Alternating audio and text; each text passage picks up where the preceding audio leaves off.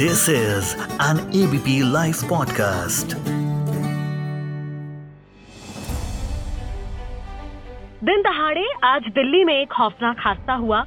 महज सत्रह साल की बच्ची के साथ। जब दो नकाबपोश हत्यारे एक बच्ची के चेहरे पर एसिड फेंक कर भाग जाते हैं।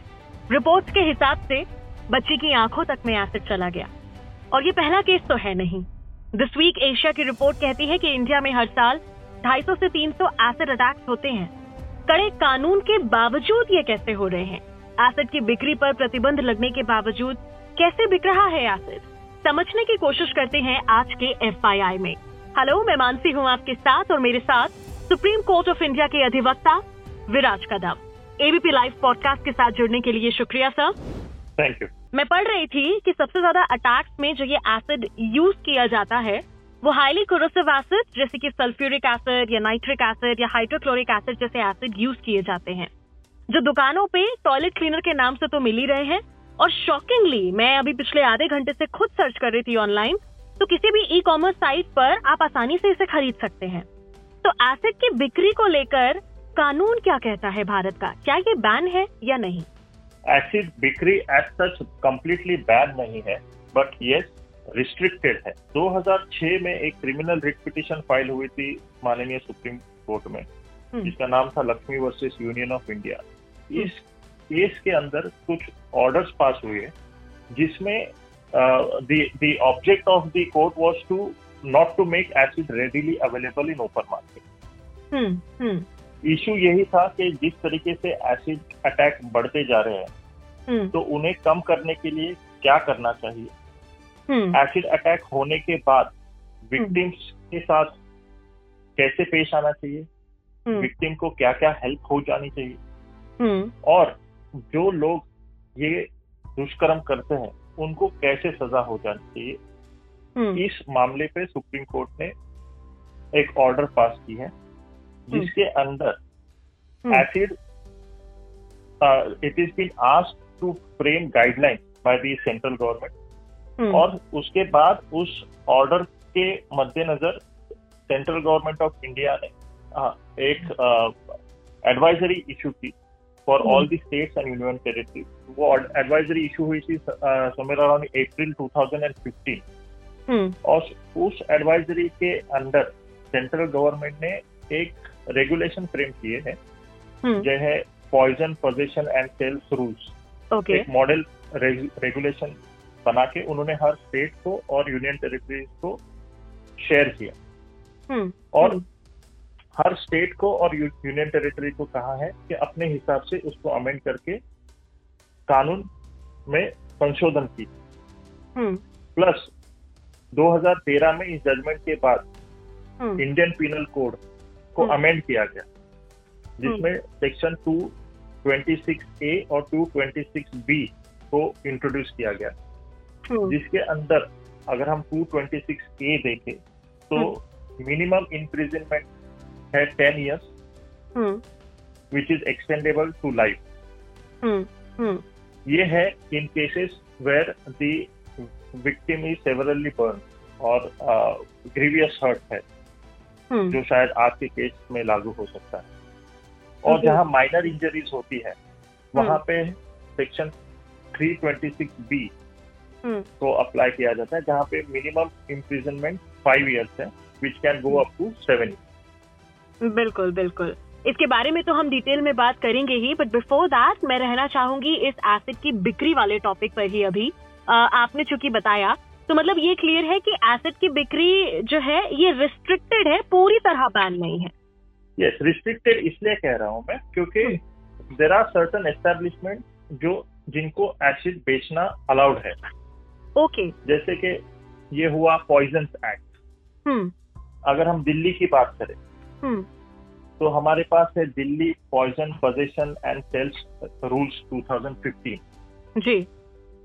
इसके अंदर जो शॉप्स एंड एस्टेब्लिशमेंट रजिस्टर है जिनके पास ये लाइसेंस है हम्म they are authorize to sell the acid okay okay अभी उसमें लेकिन एक गाइडलाइन इशू की है सुप्रीम कोर्ट ने हम्म। जो सेंटर ने भी एडवाइजरी में फॉलो की है। हम्म, इसमें ये लिखा गया है कि जब कोई शॉपकीपर एसिड बेच रहा है हम्म। और जो एसिड खरीद रहा है खरीदने वाले का फ़ोटो आईडी शॉपकीपर को लेना ज़रूरी ओके प्लस शॉपकीपर जो एसिड बेच रहे हैं उनको एक रजिस्टर मेंटेन करना ज़रूरी है जिसमें वो ये लिखेंगे कि किसने एसिड खरीदा कितनी हम्म। क्वांटिटी के लिए खरीदा और किस पर्पज के लिए खरीदा? हम्म। अच्छा ये तो आपने इसके लिए बताया शॉपकीपर ऑनलाइन के लिए क्या कोई रूल है? बिकॉज़ ऑनलाइन तो जब मैंने कार्ड पर ऐड किया वो कुछ नहीं पूछ रहे. You can simply buy any. Asset online online के लिए अभी ये एक ग्रे एरिया है.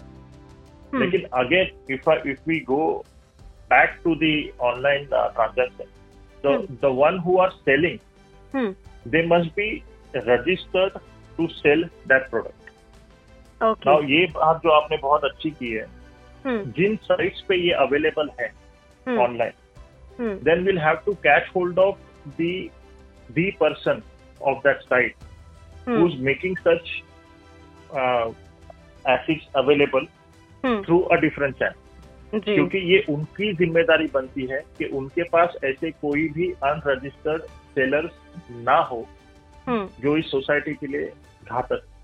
बिल्कुल। अ, अगर इसे बैन करने के लिए जो मांगे काफ़ी उठती हैं चाहे हम दिल्ली कमीशन ऑफ़ वुमेन की बात करें या किसी की भी करें ज़्यादातर लोग यही कह देते हैं कि आप एसिड बैन नहीं कर रहे इसलिए एसिड अटैक्स हो रहे हैं। तो बैन करने में दिक्कत क्या है जो अभी तक नहीं हुआ है? क्या इस पर आप कुछ बता सकते हैं? बैन इसलिए नहीं कर पाते क्योंकि एसिड एज सच उसका इंडस्ट्रियल यूजेस तो है। हम्म। तो आप कंप्लीटली कोई एक चीज़ ब्लैकआउट नहीं कर सकते। और हम्म। सरकार को थोड़ा विजिलेंट होना पड़ेगा। मेरे ख्याल से हाल ही में एक न्यूज़ आर्टिकल भी आई थी अक्टूबर हम्म। नवंबर की बात होगी शायद जिसमें दिल्ली कमीशन फॉर वीमेन ने हम्म दिल्ली सरकार को ही लिखा था कि आप अपने एसडीएम के ऊपर एक्शन लीजिए क्योंकि उनकी एरिया में एसिड की बिक्री हो रही है। और आपके एसडीएम क्या कर रहे हैं वो कुछ एक्शन नहीं ले रहे ना कोई सरप्राइज़ इंस्पेक्शन कर रहे हैं ना कुछ रेगुलेशन फॉलो हो रहा है। हम्म हम्म हम्म हम्म। तो ये जो काम है ये तो सरकार का है एसडीएम का है जो उस अथॉरिटी में बैठे हैं उनका है that they should prevent such mishaps such unfortunate events from happening hmm और सरकार के कोई ऐसे प्लान अभी तक नज़र नहीं आए हैं? सरकार ने देखिए सरकार ने रेगुलेशंस बनाए रूल्स बनाए कानून हाँ। बनाया इम्प्लीमेंटेशन के लिए पुलिस है एस डी एम है। हम्म। लेकिन हमारी पॉपुलेशन इतनी है हमारी प्रैक्टिकल डिफिकल्टीज इतनी है हम्म। कि शायद इन चीज़ों से ध्यान हट जाए। या इसको इतनी प्रायोरिटी नहीं मिलती जितनी मिलनी चाहिए। या तो एक डेडिकेटेड विंग हो एक डेडिकेटेड ऑफ़िस हो एक। ऑफिसर हो जिसका काम सिर्फ़ यही रहे। एब्सोल्युटली एब्सोल्युटली जब आप किसी को ओवरबर्डन करते हो विद एडिशनल चार्ज तो वो एडिशनल चार्ज जो होता है वो ऑलवेज निग्लेक्टेड ही रहता है। जी बिल्कुल बिल्कुल सर। अच्छा सुप्रीम कोर्ट के रोल की मैं बात करना चाहूँगी क्योंकि सुप्रीम कोर्ट अक्सर जो भी हमारे इंडिया में कहीं कुछ अगर गलत हो रहा है तो अक्सर हमने देखा है कि सुप्रीम कोर्ट अपने आप से बोलता है इंटरफेयर करता है कि कहाँ गलत जा रही है गवर्नमेंट या कोई भी। इस मामले में कितना इंटरफेयर करता है कोर्ट ये जो कानून में संशोधन हुआ है जो कोई अमेंडमेंट्स हुए हैं हम्म। वो सुप्रीम कोर्ट के ऑर्डर के बाद ही हुए हैं। जैसे मैंने कहा था कि हम्म। एक फ़ेमस केस सुप्रीम कोर्ट में चल रहा था Lakshmi versus union of India जी जी जी। जो 2006 से चलता था। जी। जिसमें 2013 में और 16 में फिर ऑर्डर्स पास हुई। हम्म। और उनमें सुप्रीम कोर्ट ने ये ऑब्ज़र्व किया कि ये तो कोल्ड ड्रिंक के जैसा शॉप्स पे बिक रहा है। हाँ जी। फिर उन्होंने इसमें सजेशन बताए गवर्नमेंट्स को क्योंकि सुप्रीम कोर्ट कानून पास नहीं करता। वो तो काम है लेजिस्लेचर का। वो तो पार्लियामेंट में होगा। सुप्रीम कोर्ट सिर्फ़ डायरेक्शंस देगी कि ये एरिया देखो गाइडलाइंस देगी कि इस पर काम कीजिए। जी। तो according to that supreme court ने कुछ गाइडलाइंस दिए थे to regulate sale of acid जैसे मैंने अभी कहा कि हम्म। फ़ोटो आईडी लीजिए हाँ। रजिस्टर मेंटेन हो जाना चाहिए हम्म। फ़ोन नंबर लेना चाहिए किस पर्पज से ले रही है उसके लिए करो। प्लस एक आदमी को कितना एसिड बेच सकते हो उसका एक रिस्ट्रिक्शन रखो। हम्म हम्म बिल्कुल। और जब तक लाइसेंस वैलिड है तभी तक ही शॉपकीपर एसिड बेच सकता है। फिर उसके बाद अगर हम विक्टिम विक्टिम की तरफ़ आते हैं तो सुप्रीम कोर्ट की गाइडलाइन है जो कि कानून में भी अभी इम्प्लीमेंट हुआ है हम्म कि जो विक्टिम है उसको सारी ट्रीटमेंट फ्री ऑफ़ कॉस्ट मिलनी चाहिए। जी। चाहे वो गवर्नमेंट हॉस्पिटल में हो या प्राइवेट हॉस्पिटल में हो कोई। हॉस्पिटल उसको ट्रीटमेंट देने से इनकार नहीं कर सकता। अगर कोई करे तो उसके ऊपर सख्त से सख्त कार्रवाई हो जाएगी उस हॉस्पिटल के ऊपर। ओके प्लस सुप्रीम कोर्ट ने इस चीज़ को मतलब supreme court is alive to the situation कि acid attacks are mainly on the face hmm which requires recon- reconstruction means जी uh, plastic surgery which is very costly. Hmm तो जिसके लिए सुप्रीम कोर्ट ने ये भी कहा है कि सरकार शुड मेक अवेलेबल फंड एक। फंड हर स्टेट गवर्नमेंट यूनियन टेरिटरी रखे जिसमें ऐसे विक्टिम्स को कम से कम तीन लाख रुपए की मदद होनी चाहिए जिसमें हम्म। से एक लाख रुपए विद इन फिफ्टीन डेज़ मिलने चाहिए। तो अभी एसिड अटैक लॉ को लेकर के मैं ये बात ज़रूर से करना चाहूँगी कि कितना सख्त हुआ है। आपने क्योंकि बताया था 326 भी और इससे पहले का भी। तो इस पर अब मैं डिटेल में बात करना चाहूँगी। एसिड अटैक लॉ पिछले इतने सालों में बढ़ते एसिड अटैक्स के साथ कितना सख्त किया गया है? क्या कोई लूप होल्स है? या क्या इसमें आपका सुझाव होगा किया जाना बाकी है जो होना चाहिए? देखिए 2013 के बाद जो कानून लाया है three twenty six A IPC उसमें मिनिमम इम्प्रिजनमेंट 10 साल है हम्म। और मैक्सिमम जो है वो तो लाइफ इम्प्रिजनमेंट है। जी। I think this is deterrent enough लेकिन हमें एक समझना चाहिए ये जो काम करते हैं ना हम्म। उनकी मानसिकता अलग होती है। जी।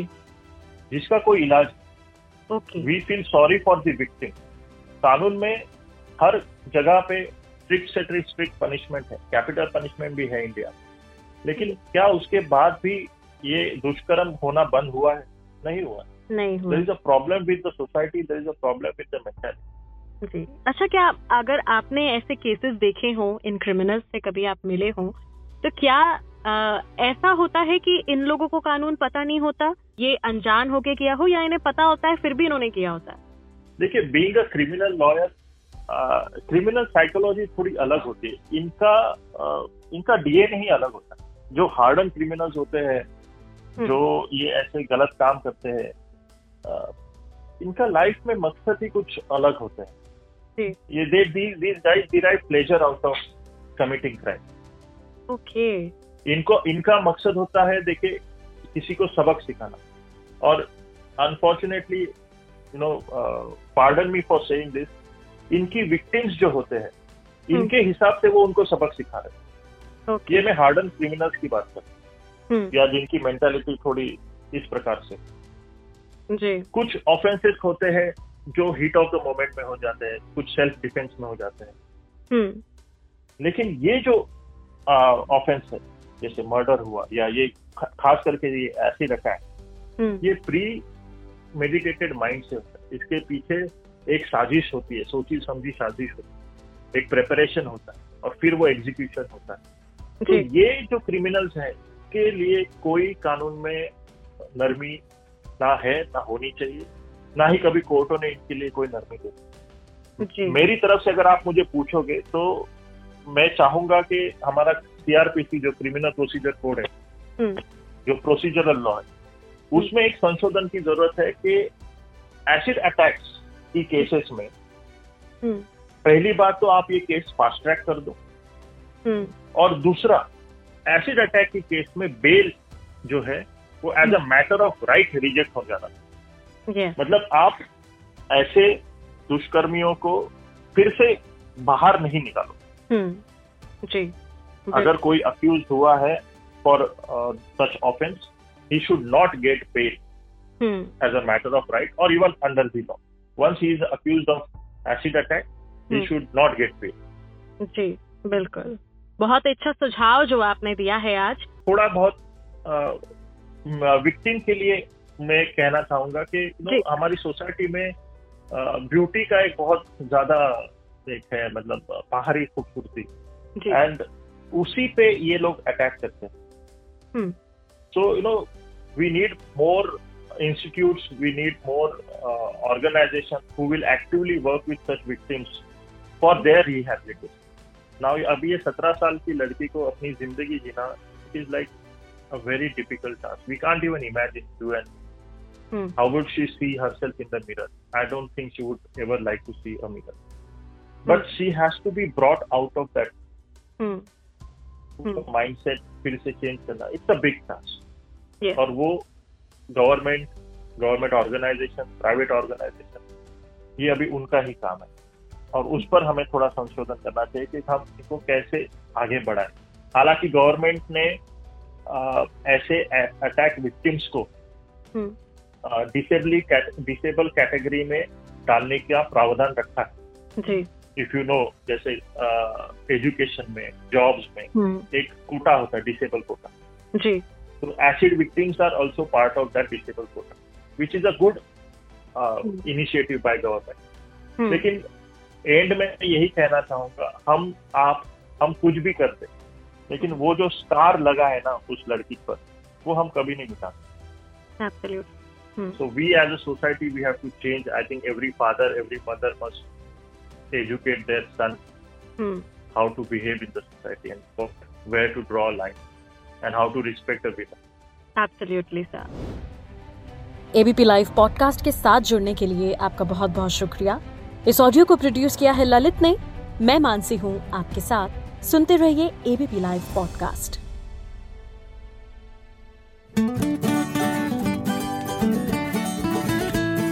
This is an ABP Life podcast.